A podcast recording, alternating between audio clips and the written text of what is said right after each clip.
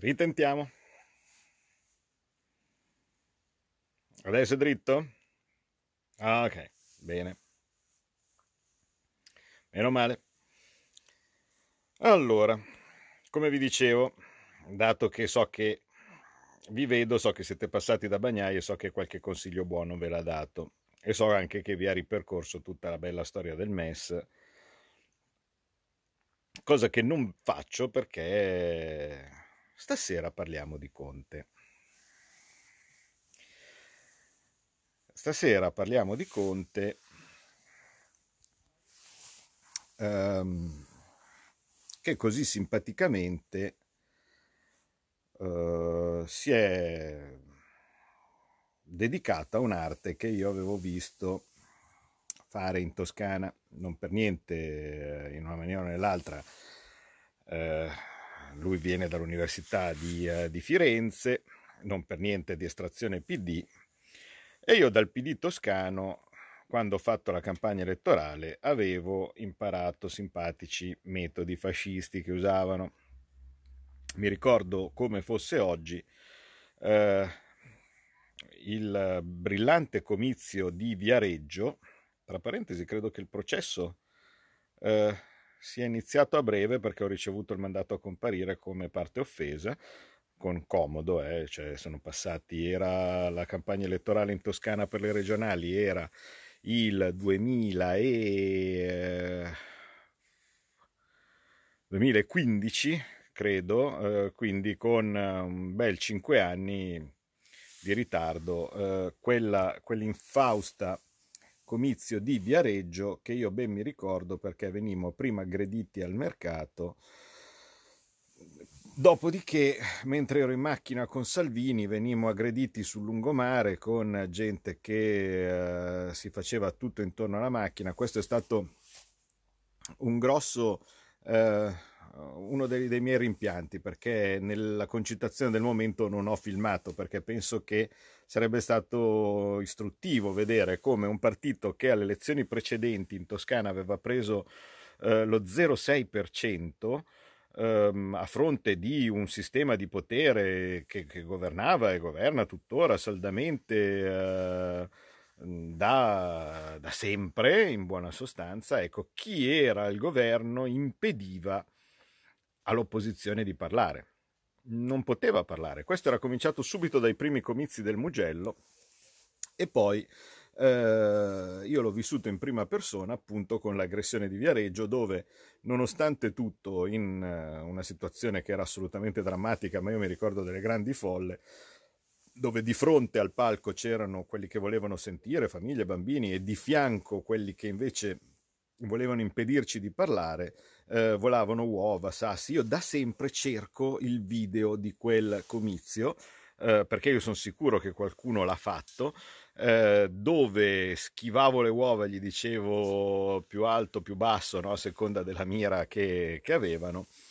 Ma eh, ci sono comunque, cercando molto facilmente su internet, ci sono le immagini in cui eh, in mezzo a, a polizia e così via si usciva andando, andando via dall'area del, del comizio con una serie violenta di persone che volevano zittirci perché lì non si doveva e non si poteva parlare.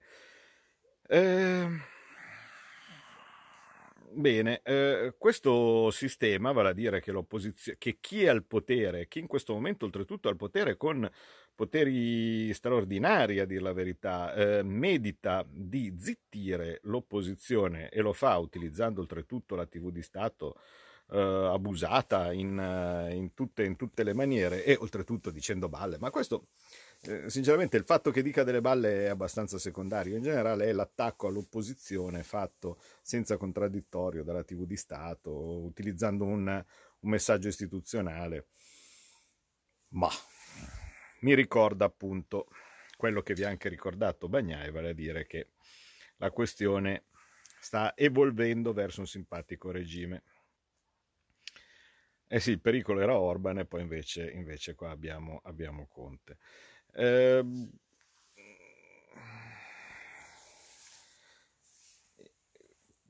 le persone che sono più addentro sono pochissimi che sanno questo segreto, eh, ve lo comunico, ma non potrete vederli.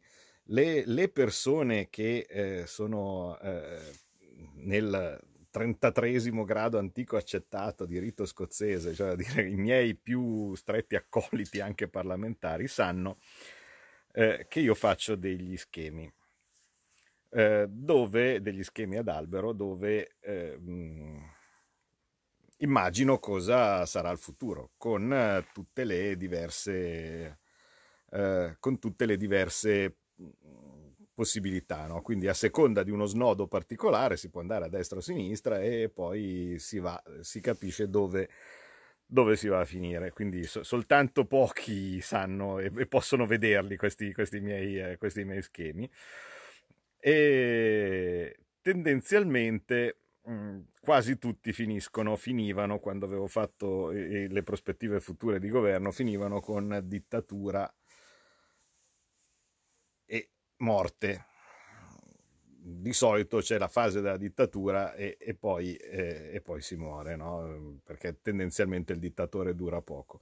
Ehm, mi sbagliavo, li applicavo a quello che poteva essere il futuro dell'Italia in generale, considerandoci parte di questo futuro, invece eh, lo vivremo, vivremo la, la, simpatica esperienza della dittatura, o stiamo vivendo la simpatica esperienza della dittatura da opposizione. E, e quindi, boh, la fase della dittatura poi... Eh, quasi sempre finivano con la morte, non la auguro a nessuno ovviamente, anche se prima o poi ci capiterà. Ehm, poi c'erano ovviamente alcune strade nell'albero che portavano invece alla salvezza, alla liberazione, all'indipendenza dal, dall'Europa, alla libertà, alla democrazia no? e così via. Erano molto poche perché la strada è difficile. Eh, allora, Conte, quando è che l'ho visto la prima volta? Beh, Conte di persona l'ho visto eh, la prima volta nella cosiddetta sala, se non mi ricordo male, Siani, che era l'ufficio di Di Maio. Eh, allora, ehm, funziona così eh, a Montecitorio, eh, ci sono nel palazzo, quello dove c'è l'aula, eh, ci sono gli uffici di chi ha un incarico, fra cui il mio, no? cioè mh, presidenti di commissione, vicepresidenti, segretari, così di questo tipo, hanno l'ufficio nel palazzo di Montecitorio. Il palazzo di fianco, quello di via Uffici del Vicario, eh, è quello eh, dei... Eh, eh, poi ne parliamo di non dovevate far cadere il governo, certo per stare con Conte, no? Grande idea. Um, il, il, palazzo di fianco, quello degli uffici del vicario, è quello dove ci sono gli uffici dei parlamentari eh, normali e dei gruppi, le, le, le sale riunioni e così via. Uh, una, um, un ufficio particolarmente bello con, con balcone cose di questo tipo è questa sala Siani del, nel piano del Movimento 5 Stelle che appunto è una sala lunga e stretta con un ufficio lungo e stretto con eh, una sala, un tavolo da sala riunioni e un bel balcone fuori, no? una specie di terrazzo. Eh, venni chiamato ehm, urgentemente eh, da Salvini su in quella stanza il giorno in cui si decise di far partire il governo. Um, era, eh, se qualcuno si ricorda per, i, per, i, pochi aficionados che si ricordano quei giorni convulsi in cui non si sapeva ancora se si sarebbe fatto partire il governo o meno, si, si, si, si cercava di capire se c'erano le condizioni. Sapete quello che c'era stato, Mattarella aveva rifiutato Savona, poi aveva fatto marcia indietro, dietro indignazione, aveva detto va bene, Savona agli affari europei, eh, il ministro dell'economia però dovete scegliere fra questi, no? E così questo tipo.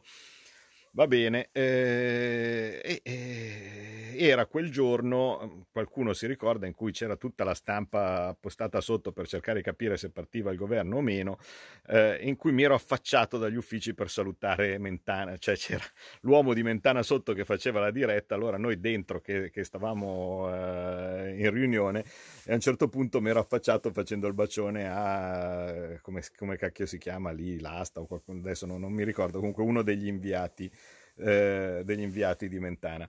Beh, Celata, esatto, era, era proprio lui, era Celata. Eh, e, e mm, poco dopo, in quella fase, quando avevo dato il bacione a Celata, eh, avevamo appena mm, deciso di partire. Va, diciamo che in una maniera o nell'altra eravamo tutti riuniti, c'era stata la, la, la fatidica frase: se qualcuno ha in mente un motivo Mm, molto valido per non partire con questo governo, mm, ce lo dica adesso, eh, eravamo tutti lì, Salvini, Giorgetti, no? e cose di questo tipo. E eh, sì, po- probabilmente, primo giugno 2018, ehm, alla fine eh, di obiezioni ce n'erano, però eh, d'altra parte invece c'era dire, boh, proviamoci, proviamoci, e si partì si partì a quel punto eh, chiamarono tutti i protagonisti, fra cui quello purtroppo ahimè che doveva diventare differente da come all'epoca pareva, cioè vale a dire Tria, eh, lì a Palazzo Chigi per dirgli, a Palazzo Chigi scusate, lì a Montecitorio per dire vai che partiamo. E quindi in quell'ufficio eh, eravamo io, eh, Salvini, eh, Giorgetti, eh, Di Maio, Conte, Tria, che arrivò dopo, e Casalino. Ehm... In una maniera o nell'altra, eh, l'intento principale del, del, del, dell'incontro era far conoscere eh, me e Tria eh, prima, prima, di iniziare eh, e ehm, e anche insomma tutto sommato presentarmi Conte. Vabbè, io all'epoca eh, ero appunto responsabile economico, adesso mi pare che anche se le ufficialità non ci sono, eh, dopo mesi e mesi di richieste il il ruolo di coordinatore sia passato a Bagnai, cosa che ovviamente era quello che chiedevo da, da tempo e mi fa molto piacere. Eh, e perché Casalino? Perché Casalino era responsabile di, della comunicazione lì a 5 Stelle in una maniera o nell'altra funzionava che non era tanto importante quello che facevi ma come comunicavi e quindi in una maniera o nell'altra lui gestiva tutto. Ma mm, se devo essere sincero, uh, so che viene facile prendere in giro Casalino, ma guardate che intelligente, eh? eh non, eh, cioè, rispetto al deputato medio così di questo tipo è dieci volte più sveglio Casalino, eh? quindi non scrivete cazzate. Ma scusate, um, vi ho appena dato delle raccomandazioni Bagnai. Eh, mi fate cortesemente il piacere di seguirle e non insultare in modo così sguaiato la gente o, o similari? Ecco, grazie. Eh, comunque, sì, confermo che Casalino è intelligente, secondo me, eh, e, e, e, quindi, ehm, per carità, eh, poi uno può anche essere intelligente malevolo, eh, così di questo tipo, non so, lui fa, secondo me, piuttosto in modo piuttosto buono il suo, suo mestiere di, di, di, di, spin doctor, insomma, o così questo tipo di, presentare cose alla stampa. È un, uno stile che a me piace relativamente poco, ma ognuno il suo evidentemente funziona.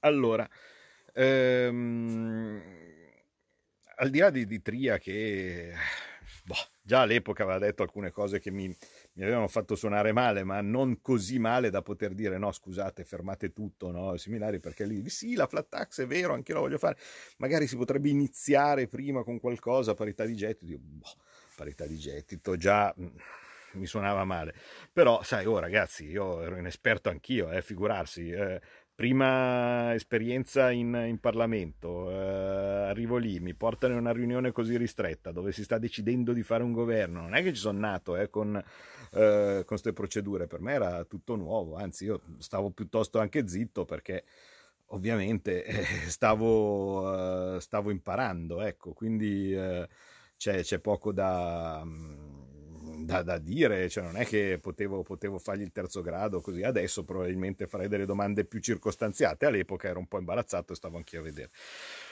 Bene, eh, quando non, si, non parlavamo io e Trio, eh, io e Tria, ehm, c'era Conte perché bisognava decidere chi faceva il ministro eh, degli esteri eh, e ehm, c'erano diverse possibilità e in una maniera o nell'altra, perché se il governo è così, eh, cioè al momento uh, bisogna il governo si decide in due giorni eh, e quindi eh, si può fare, si può fare le cose ben fatte così, cioè si decidono al momento. Eh, e eh, in, in, una maniera o nell'altra, cosa, mentre si discutevano con Conte sulle possibilità no, di chi poteva fare ministro degli esteri, diciamo Avero piuttosto che un altro nome, cose di questo tipo, allora c'era un giro di telefonate, eh, il eh, Conte lo, ehm, lo, notai in particolar modo perché continuava a pestare la mano sul, eh, sulla scrivania. Uh, cioè, parlava anche dicendo le cose più banali, no? continuando a dare delle botte sulla scrivania con la mano. Ma um, no, no, non, non, voleva andare all'esteri, agli esteri. Conte era eh, eh, il, già il, il, premier incaricato, ecco, uh, non, uh, era quello che era, che era, stato scelto perché non, non si, c'era un, vi ricordate, c'era stato un gran tiro e molla dove Di Maio voleva assolutamente fare lui il premier, non si poteva accettare il premier Di Maio perché sennò altrimenti sarebbe stato come dire facciamo i subalterni, allora bisognava trovare una figura terza. Questa figura terza noi ne avevamo proposte qualcune, ma non eravamo noi che dovevamo proporle allora la proposta dei 5 Stelle, adesso non mi ricordo quali erano le possibilità, Conte era uno di questi e quanto pare sembrava il più, eh, il più tranquillo o il più indicato via andare. Comunque fatto sta che eh, con questa, eh, appunto, mi, mi, colpì il fatto che anche per parlare delle cose più normali, no, questo continuava no, a battere sul, sulla cosa. Dico, boh, mm, mi mi sembra un po' inquietante, ecco, come, come, come andazzo, perché in teoria mi sarei aspettato che un personaggio del genere, anche lui arrivato lì per la prima volta, oltretutto in una situazione così eh, importante, stesse zitto e ascoltasse. No, invece già cominciava un po' a pontificare. Va bene. Poi cosa ha fatto praticamente questo soggetto? Il secondo dopo che è entrato in carica, eh, fece il primo discorso, eh, il discorso di insediamento, no? Cioè dopo tanto tempo che era stato al Quirinale, sciolse la riserva, fece il discorso di insediamento, io ero lì anch'io a ascoltare che diamine dicesse il discorso di insediamento, ehm, iniziando a domandarsi del perché non si consultasse con noi no? per il discorso di insediamento, era venuto fuori tutta della gran roba che di sicuro non era farina né sua né del nostro sacco. Se uno si riguarda il discorso di insediamento di Conte, trova per esempio un preciso riferimento al completamento dell'unione bancaria. Io ero, stavo sentendo il discorso di Conte, non avevo ancora l'ufficio, nessuno aveva l'ufficio, eh, non, non, non, eh, insomma eravamo tutti un po' dispersi e io sentii eh, il discorso di Conte, se non mi ricordo male, dalla sala riunioni della, del, del, gruppo Lega. Eh, e ehm, quel discorso, sarò l'avvocato del popolo, no? appunto, e cose di questo tipo, aveva dentro alcune cose che mi suonavano molto male. Eh, una di queste, appunto, fu, andatevelo a risentire, no? e lavoreremo per il completamento dell'unione bancaria. Io cosa? da, da, da, dove, da, dove, gli arriva no, il completamento dell'unione bancaria, perché poi è una cosa molto specifica, no? Eh, dico, ma, mm, e, che, che oltretutto mi suonava, mi suonava molto male. Eh, dopodiché, a un certo punto, vedevo che continuava a non chiedere questioni re, relative all'economia, e eh, dopo un po' di tempo, lavorando con alcuni suoi volenterosi collaboratori o persone che erano vicino, vicino a lui nel, negli uffici, cioè il presidente del consiglio, cioè una pletora no? Di, di, di persone del, del gabinetto che, che, che, ci lavorano, segretari, segreterie, portavoce, assistenti e così di questo tipo, c'era qualcuno eh, con cui avevo delle buone relazioni che man mano mi spiegava e diceva, ah beh, ma eh, lui per l'economia ascolta, eh, è già, già praticamente stato cooptato da Cipollone. Adesso le dico tutte così poi oggi eh, cancelleranno il video, arriverà un fulmine diretto da qualche parte. Chi è sto Cipollone con ehm, questo, questo cognome in teoria così innocuo?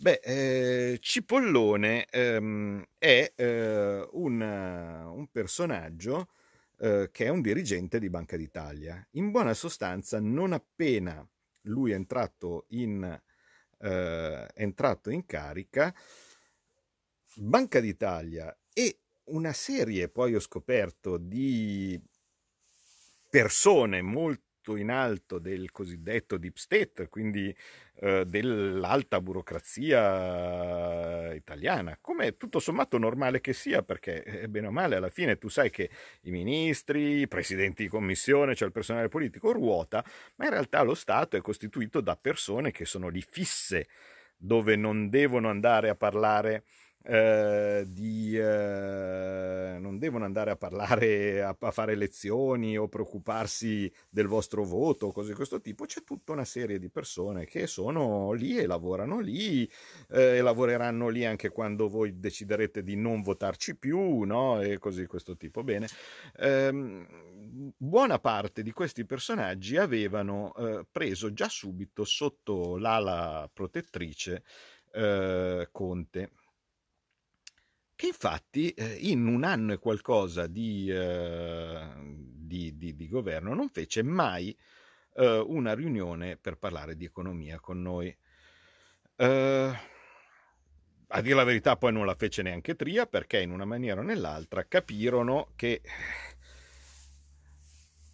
la parte politica tendeva a fare delle cose che evidentemente al Deep State eh, non piacevano molto, cioè non, non, volevano che si parlasse di eh, ribellione nei confronti dell'Unione Europea, non volevano che, si, che non si firmasse il MES, eh, la riforma del MES, perché come va spiegato Alberto si parlava della riforma del MES, che era quella che in quel momento puntava, eh, eh, era, era, la cosa più importante per, per l'euro elite l'unione bancaria, insomma tut- tutte queste robe qua. C'era un'agenda già più o meno scritta no? che, che, che, stavano, eh, che, stavano, portando via rapidamente avevano spiegato a Conte e Tria evidentemente che quella era la cosa che bisognava fare.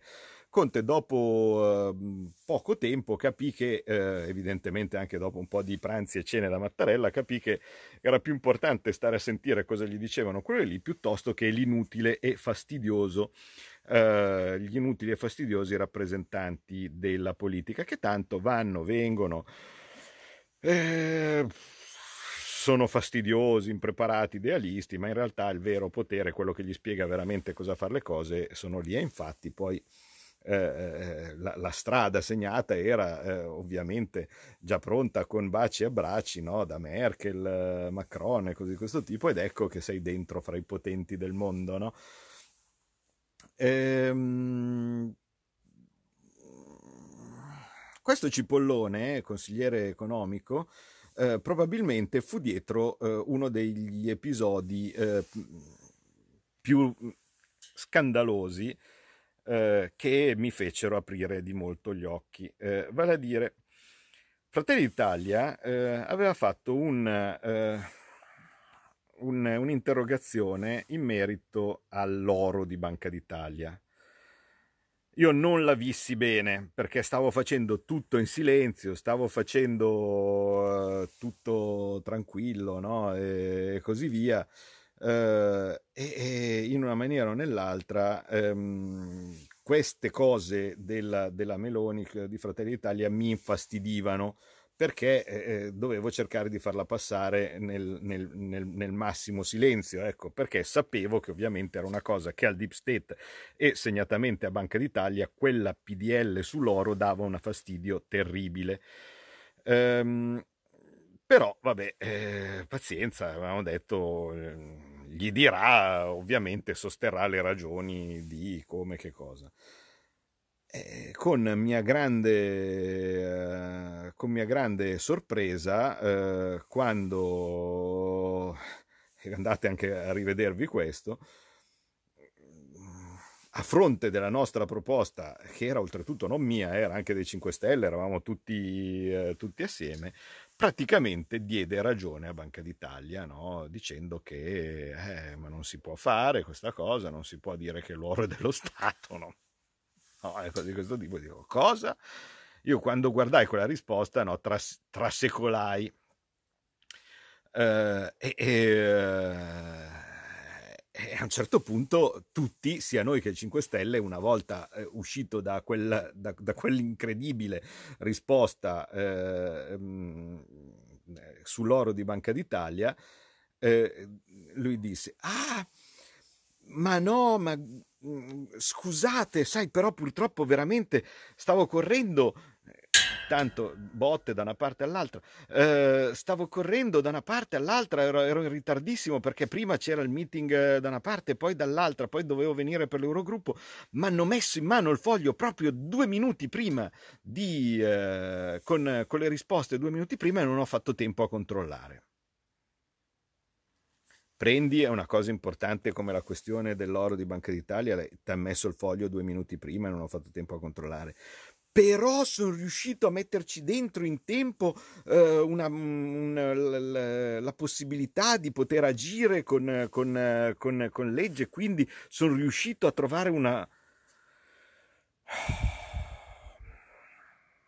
Vabbè, io mi inventai purtroppo perché sai, il problema è anche quello, quando sei al governo non è che puoi dire il presidente è un coglione oppure che cazzo ha fatto così questo tipo. Sei in una squadra, le cose te le dici in spogliatoio, fuori sorrisone e va tutto bene, no? Eh, e, e, quindi in una maniera o nell'altra eh, no, va tutto bene, vedete, nella risposta c'era, aveva indicato eh, la strada per... eh, e, e, così di questo tipo. Quindi ehm, va bene. Alla fine, quando ci sono state da gestire le nomine di Banca d'Italia, e qui ve ne potrei dire, ma non lo dico perché sennò veramente arriva, arriva al fulmine, però magicamente Cipollone tornò in Banca d'Italia come direttore, eh, facendo un salto di, di, di, eh, eh, di carriera incredibile, no? come gli aprirono una posizione apposta e incredibilmente una volta eh, aumentate ancora, diciamo, apertosi una posizione perché Panetta eh, dal direttorio della Banca d'Italia è passato alla BCE, chi è entrato nel direttorio di Banca d'Italia? Ebbene lì, cipollone. Quindi per meriti ricevuti, no, eh, improvvisamente da consigliere economico di Conte è arrivato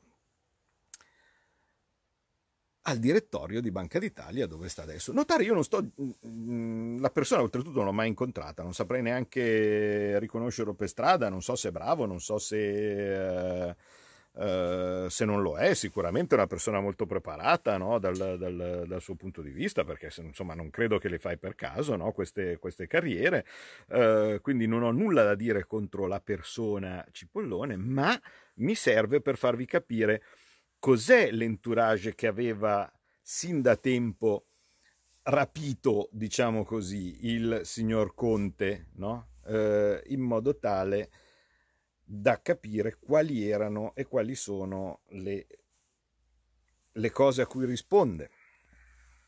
Poi, vabbè, sempre se, se vogliamo trovare un pochettino di altre, altre, cose, lui si circonda anche di altri personaggi, eh, quasi tutti provenienti dal cosiddetto Club di Roma. Andate a vedere che cos'è il Club di Roma. Ehm, fondato da, fra le altre cose, da Rockefeller, pace nel mondo, sviluppo sostenibile, tutte quelle belle cose lì. Eh, c'era dentro, un, dentro, nel Club di Roma un industriale eh, Umbra che, che, avevano proposto come, per un breve tempo come governatrice. Um, Pauli, questo, questo, simpatico soggetto, quello della, della decrescita strana, no? che è stato preso come, come consigliere. Eh, Giovannini che eh, è dentro in tutto eh, e in una maniera o nell'altra mh, mm, è stato eh, già adesso cooptato quindi anche nel nuovo eh, nel nuovo comitato per disegnare la vita nuova, no? e così di questo tipo, Starace dell'Enel, eh, che è sempre stato considerato vicino al, al 5 Stelle.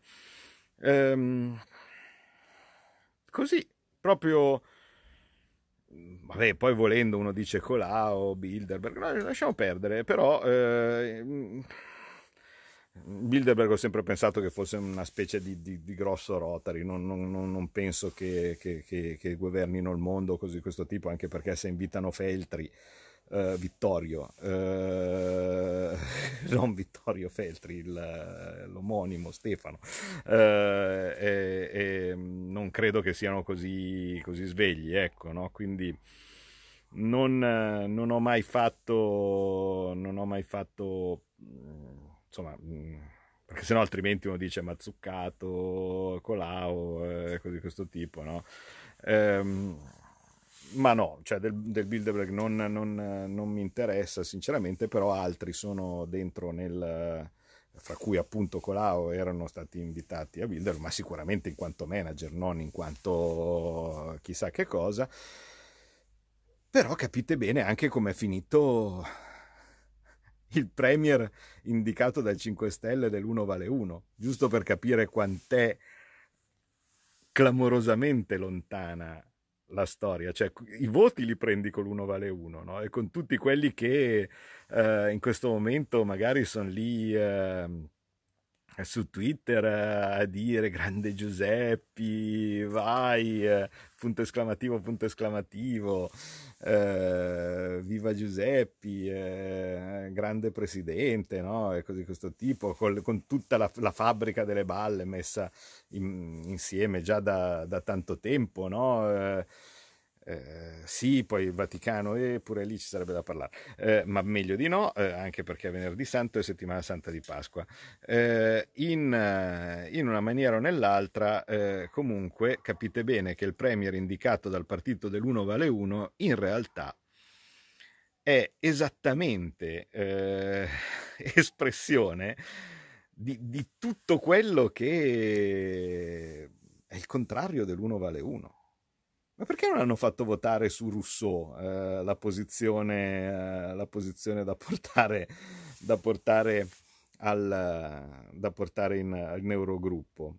Mm, no, Club di Roma, Banca d'Italia,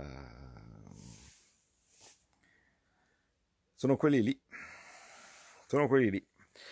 E, e come dei pollastri, eh, quelli del Movimento 5 Stelle, sostengono questo che è la quintessenza del, del, del deep state, dell'elite, eh, ehm, per convenienza, perché sappiamo tutti che buona parte di, di costoro voterebbero anche le leggi razziali perché hanno paura che cadendo questo questo governo, oppure se dovessero mai arrivare le elezioni, cosa che sinceramente non mi sembra che sia una cosa molto considerabile a breve, non fosse altro perché eh, siamo, eh, siamo, chiusi in casa. Poi ci sarà lo stramaledetto referendum per il taglio dei, dei parlamentari, poi arriva il, il, il semestre bianco, così, così tipo... Eh, vedrai che di elezioni mi sa che a brevissimo non la vedo facile. Uno dei motivi, secondo me, anche per cui eh, probabilmente le cose saranno molto lunghe,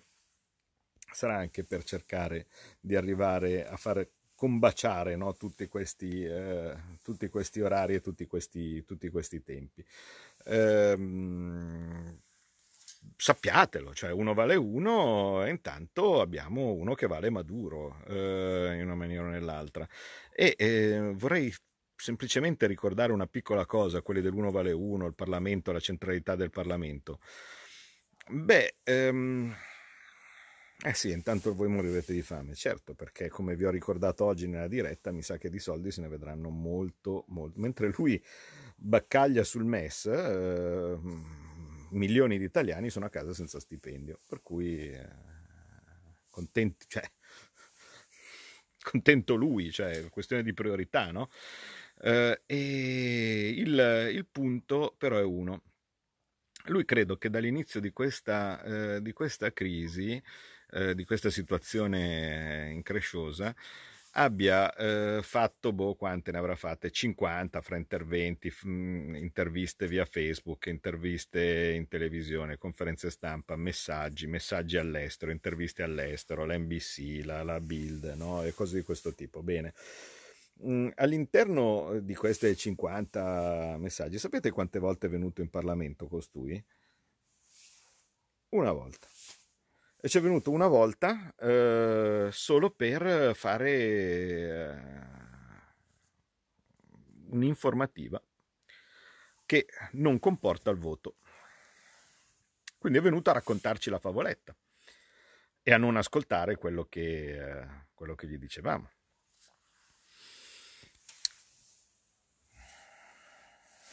Vi sembra normale? Sì, sì, ha detto che verrà, ha detto che verrà forse per raccontarci un'altra favoletta, ha detto che verrà perché magari è obbligato anche a venire prima di andare all'Eurosummit, anche se l'altra volta ha provato a andarci senza dire niente. Ma tutte queste belle cose, il comitato, la patrimoniale, il MES, invece di fare i proclami alla televisione, cose di questo tipo, perché non viene in Parlamento? La seduta è convocata mercoledì. Mercoledì giusto perché lo sappiate, eh, la maggioranza, mh, mm, dato che l'ordine del giorno lo fa la maggioranza, eh, ha, il, eh, ha, messo il decreto Olimpiadi. Quindi mh, mm, neanche il, eh, il, come si chiama, eh, il, il, Cura Italia passato dal Senato, no? eh, perché tanto mi arriverà in commissione, bisognerà fare le solite procedure, termine per gli emendamenti e così questo tipo. No, il decreto Olimpiadi. Bene, all'interno, in, in, oltre a parlare del decreto Olimpiadi, guarda, mh, mm, abbreviamo, facciamo un... Uh, una bella riunione dove magari facciamo un po' di voti di mozioni e dove parliamo di un po' di cosa, parliamo, facciamo un po' di voti sul MES, già che siamo in tempo, facciamo un po' di voti uh, sulla patrimoniale, facciamo un po' di voti sulle tasse, sulla plastic tax, uh, facciamo un po' di votini di questo tipo. Mm, così uh, invece di far finta come abbiamo fatto fino adesso, perché sai, eh, bisognava fare i collaborativi, ha chiamato Mattarella, ha detto per cortesia, bisognerebbe fare i collaborativi. Eh? Bene, noi facciamo i collaborativi, il decreto Olimpiadi, che giustamente sono importanti, lo facciamo passare subito. Abbiamo fatto i collaborativi fino ad ora e Adesso però un po' basta, perché se tu sei collaborativo e dall'altra parte c'è Maduro che arriva in televisione e ti dice delle balle senza contraddittorio, beh, insomma, magari anche no, eh? Quindi sappiamo chi è, sappiamo che è un mentitore seriale. Questo ve lo posso confermare così come quando è inutile che è inutile che sto a parlare eh, del, de, delle volte in cui in Parlamento gli ho detto appunto che era un bugiardo, gli ho detto che era un traditore, perché eh, le vicende legate alla riforma del MES vi sono tristemente note. Quindi eh, sappiamo dove viene, sappiamo chi c'è dietro. E questo è l'uomo del popolo. L'uomo del popolo magari sa- potrebbe ricordare che il popolo è rappresentato in Parlamento. Se volesse degnarsi di venire, magari si potrebbe anche fare qualche voto, no? Invece che eh, fare la diretta Facebook. Noi siamo lì, cominceremo con la mozione di sfiducia. A questo punto forse vale la pena magari di estendere la mozione di sfiducia anche al Dante Causa perché con oggi abbiamo capito che eh, se ieri, con ieri abbiamo capito che Rivera era innocente, oggi a questo punto mi tocca quasi di rivalutare Gualtieri, perché nel momento stesso in cui Conte ha coperto Gualtieri e ha detto che ha fatto un buon lavoro, a questo punto il, il responsabile è, è, è lui.